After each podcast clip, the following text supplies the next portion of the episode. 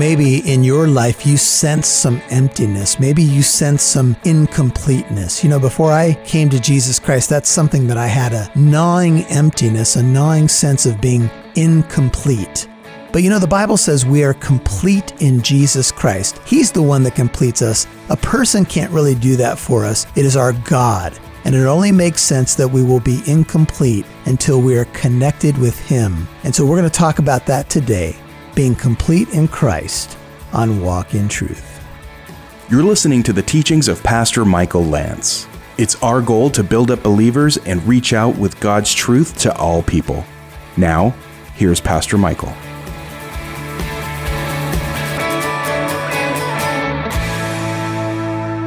We are looking at a message this morning called Complete in Christ. We're going to be looking at Colossians 1, verses 28 through 2 7. Before we do anything more, let's pray. Well, Father, we are grateful to be together on this special day. Each Sunday is really a special time to gather in your name, to celebrate you, to honor you, Lord, as the giver of every good and perfect gift. It comes from above, from the Father of lights the Father of lights, who made the world and everything in it, made dads and moms. He made families. And Lord, it is very special to know that when you communicate your love for us and how we're to see the body and our relationship with you, so many of those images are painted in familial terms, and, and those are ones that we can understand. And we know that, you know, it's not always easy with family, but we know that family is a great blessing. Thank you for the body of Christ, for those who don't even have any family, but they have the family of God. They have a huge family all over the world. And we're grateful for that reality. As we look to, to Christ now and look to the power of your Holy Spirit, Lord, make us understand our position in Christ, that we are complete in Him, and bless our time. In Jesus' name I pray. Amen.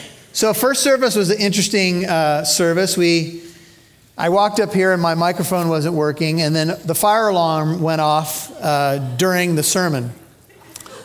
And so, usually when that happens, we have a pretty good indication that something important needs to occur on that day. And we do have an enemy, and he is on the prowl, and I think he loves the art of distraction.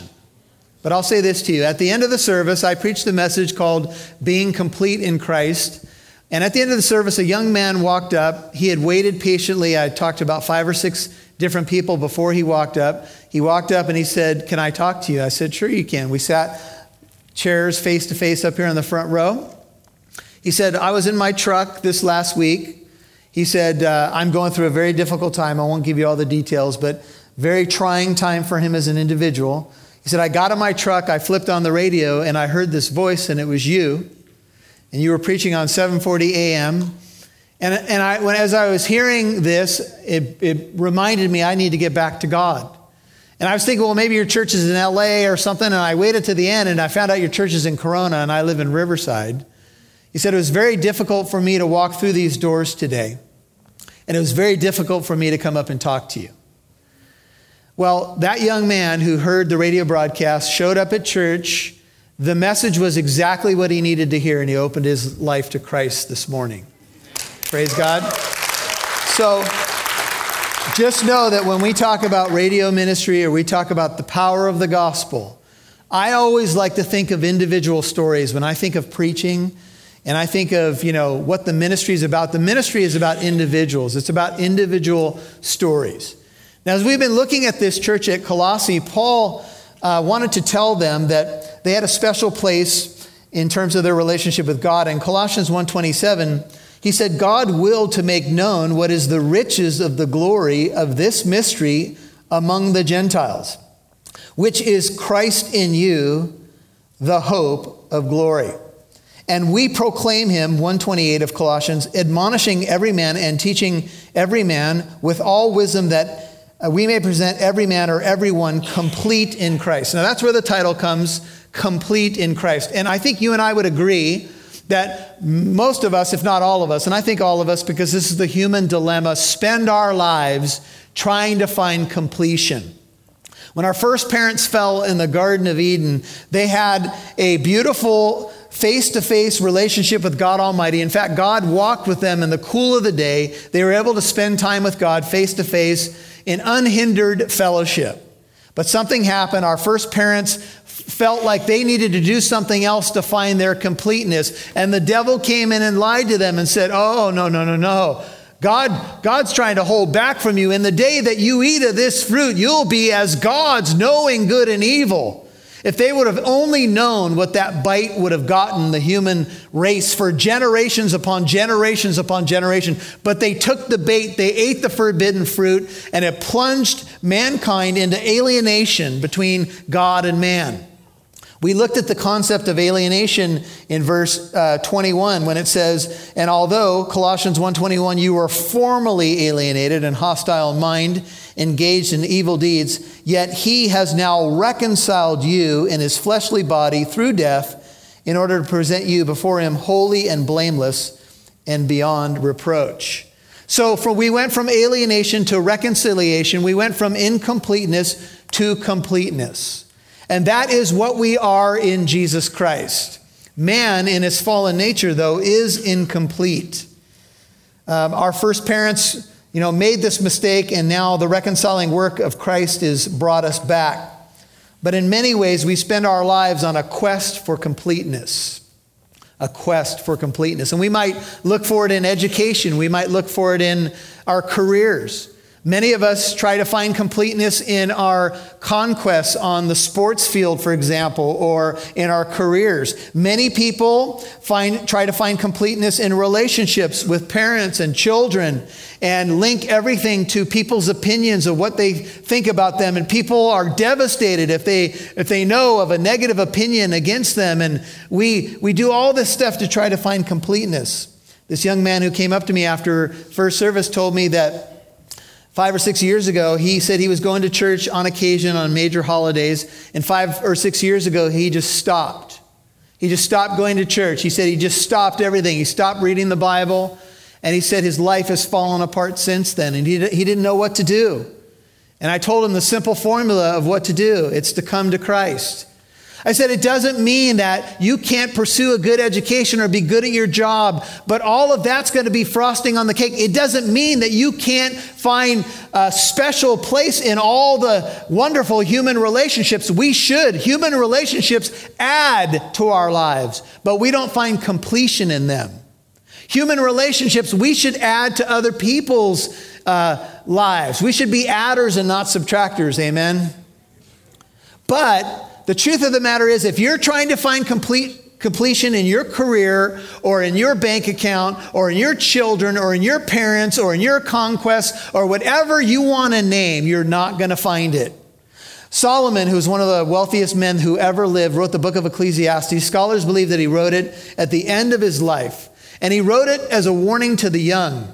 And if you read the book of Ecclesiastes, what Solomon uses is a Hebrew word that means emptiness or uh, that which is meaningless or even confusing. And he tried to achieve it. You know, they say he was probably the wealthiest man who's ever lived or on par with one of the wealthiest people today. He tried it with uh, education. He tried it with book learning. He tried it with building projects. He tried it with women. He tried it with wine. He tried it with having male and female servants. He tried it with everything. And he kept saying over and over again, vanity of vanities. This world, if you are disconnected from God, and that's the perspective from which Solomon writes, is vain. If you don't know God, your life will ultimately be vain or empty. It doesn't matter what you accomplish because you have an expiration date. It's on the bottom of your foot. Have you ever seen it before? Just check the bottom of your foot. There's an expiration date. You're going to live so long. And what you're going to really take with you is what you did on this planet for the, the kingdom of God.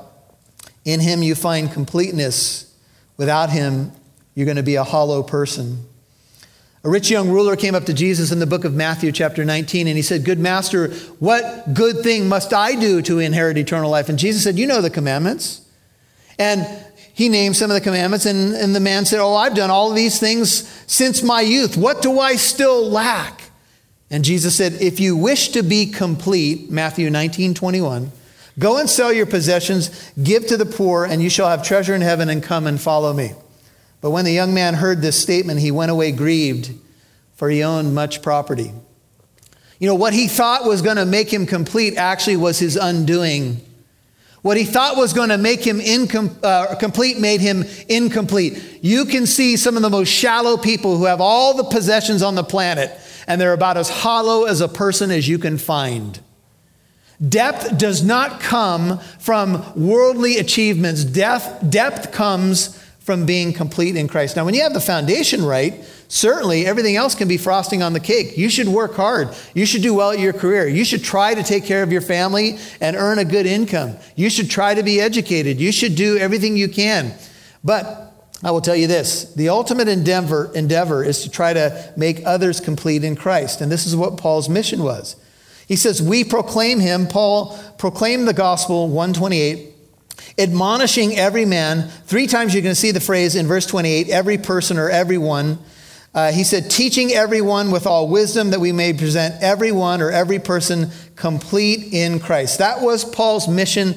That was Paul's purpose. Interestingly enough, a man who was once a Pharisee, a very committed Jewish religious person, of the tribe of Benjamin, if you interviewed Paul before he became Paul and was Saul, and you asked him, What do you think of Gentiles? What do you think, what do you think Saul would have said? Uh, most rabbis did not have a good perspective on Gentiles, which is really just non Jewish people. In fact, the rabbis often taught that Gentiles were simply fuel for the fires of hell. They didn't want to eat with them, they didn't want to spend time with them. And Paul's life mission became all about presenting Gentiles and Jews complete in Jesus Christ. And that is the mission of the church, by the way. We use these methods, we proclaim. You'll hear more from Pastor Michael in a moment. But first, what are you wrestling with in your life? In Ephesians chapter 6, the Apostle Paul says our struggle is not against flesh and blood but against the rulers, the powers, and against the spiritual forces of wickedness. It's no secret the Christian life is difficult, but you can take comfort in knowing you are not alone. In Pastor Michael Lance's book, Suit Up, he shows you a revealing look at God's armor and how the Lord will equip you to face the world. You'll learn about the nature of the battle, who the real enemy is, and God's provision to be victorious. Learn about how each piece equips you for spiritual battle when you get your copy of Suit Up today on walkintruth.com. Now back to Pastor Michael Lance right here on Walk in Truth.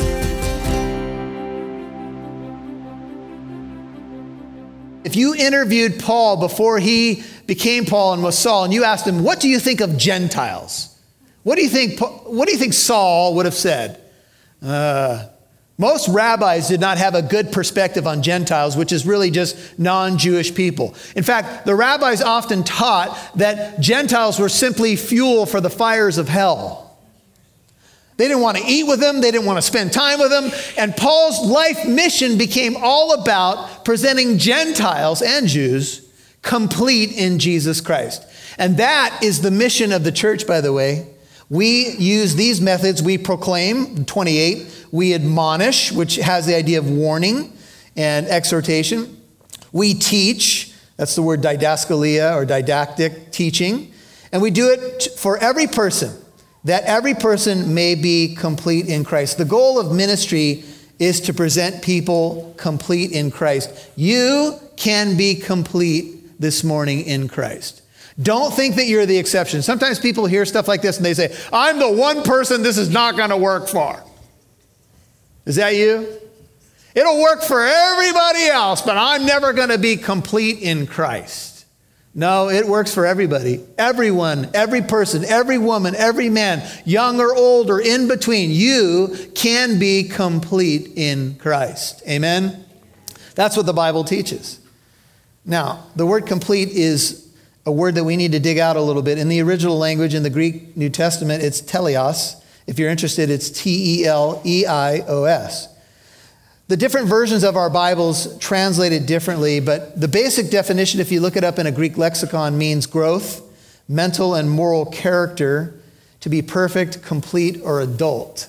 And so when you read English translations of the New Testament, they go in two different directions. Teleon or teleos, the Greek word for perfect or complete, is sometimes translated with the word perfect, and I'm quoting from Douglas Moo. He says, Neither of these translations of the word quite captures the sense of the word. Neither perfect nor mature captures it. Perfect is too strong, mature is too weak. Rarely does the word in the New Testament have the sense of our English idea of perfect with its connotations of absoluteness. Mature, on the other hand, is too relative, inviting us to think that we are teleos as long as we are doing a bit better than some other Christians than we, that we could name. Teleos connotes a quality of being so wholehearted in one's devotion to the Lord that one can be said to be blameless in conduct. Schweitzer puts it well. He says, To be teleos or complete is the complete and undivided way in which a person with all one's positive and negative attributes is oriented toward God, toward God, or toward Christ. Close quote. To be complete is to be moving in a direction where one's life is orient, oriented directionally toward God.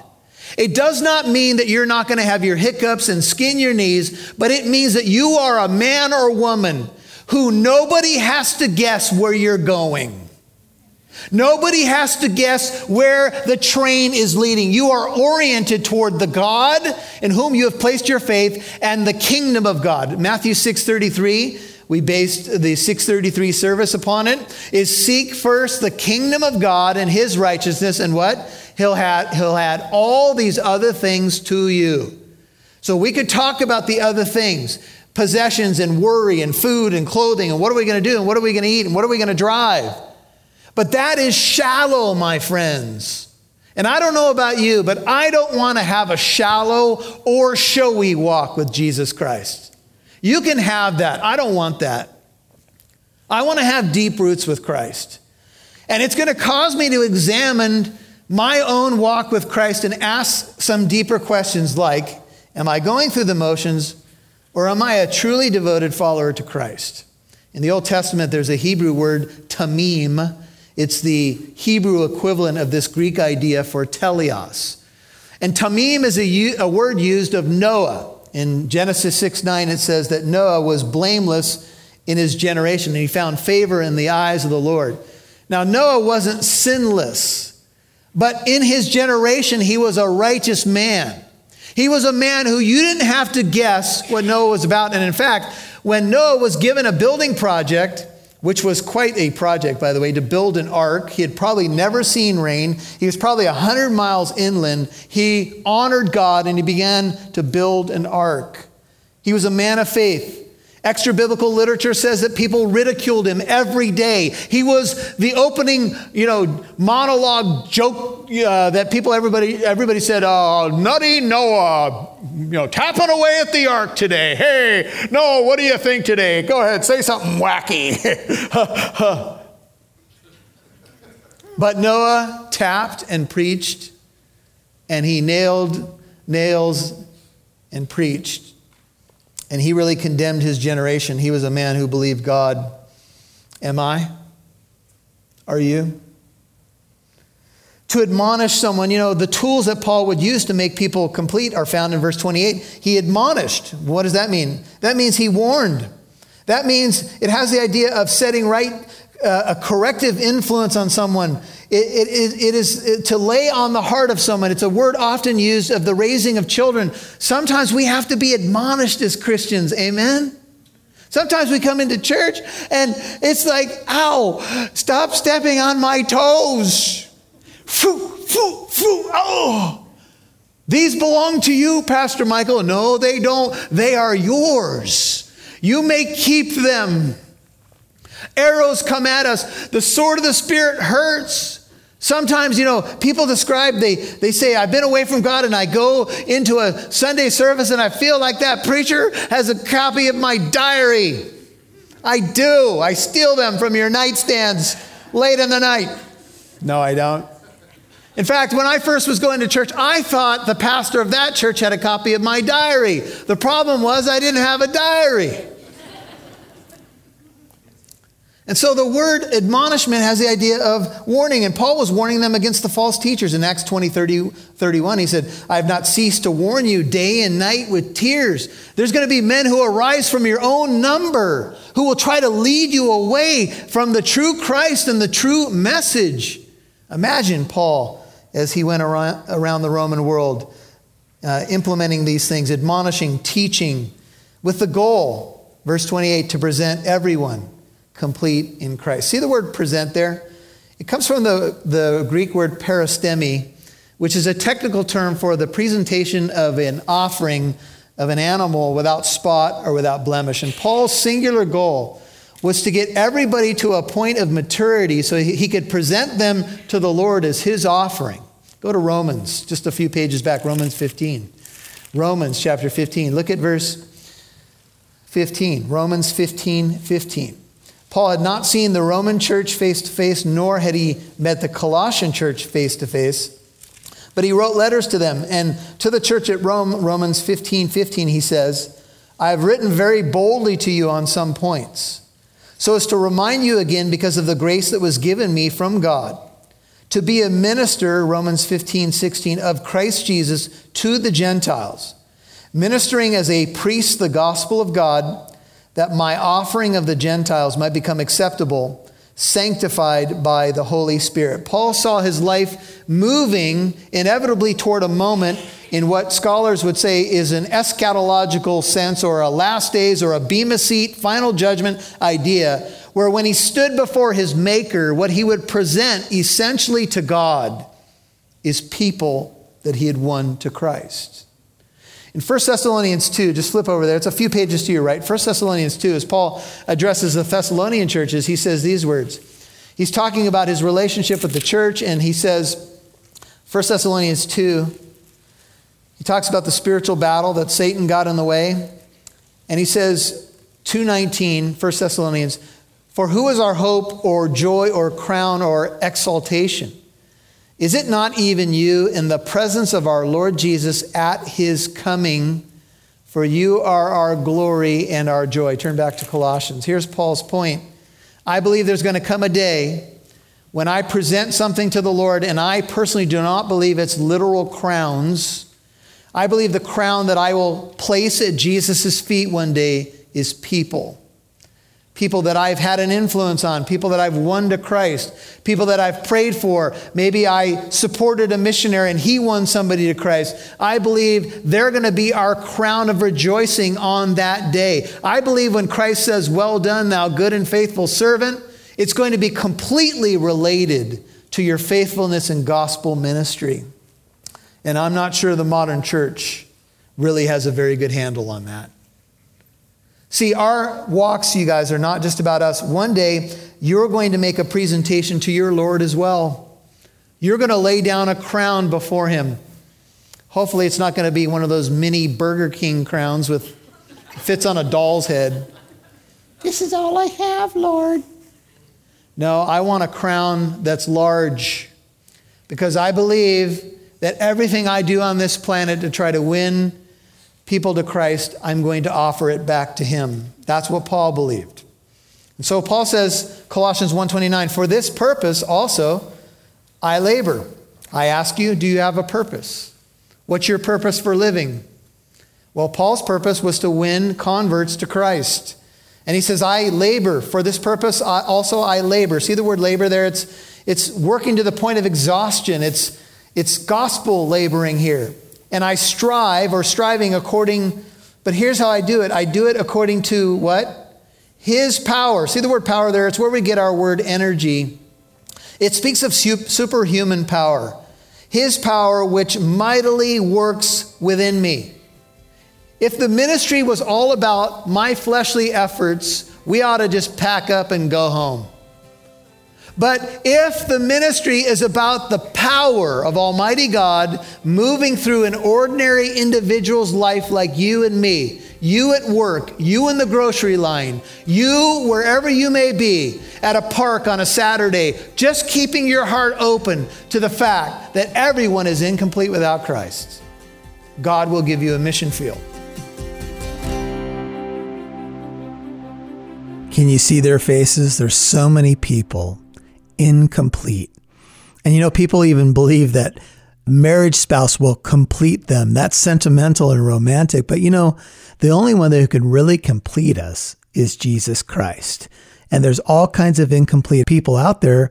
And it's our mission to win them, to tell them how they can be complete and content in Christ. Well, He'll give us the power to get that message across. Well, I've created a way to help you understand how you can be equipped to do the Lord's work. And it's a book called Suit Up Putting on the Full Armor of God.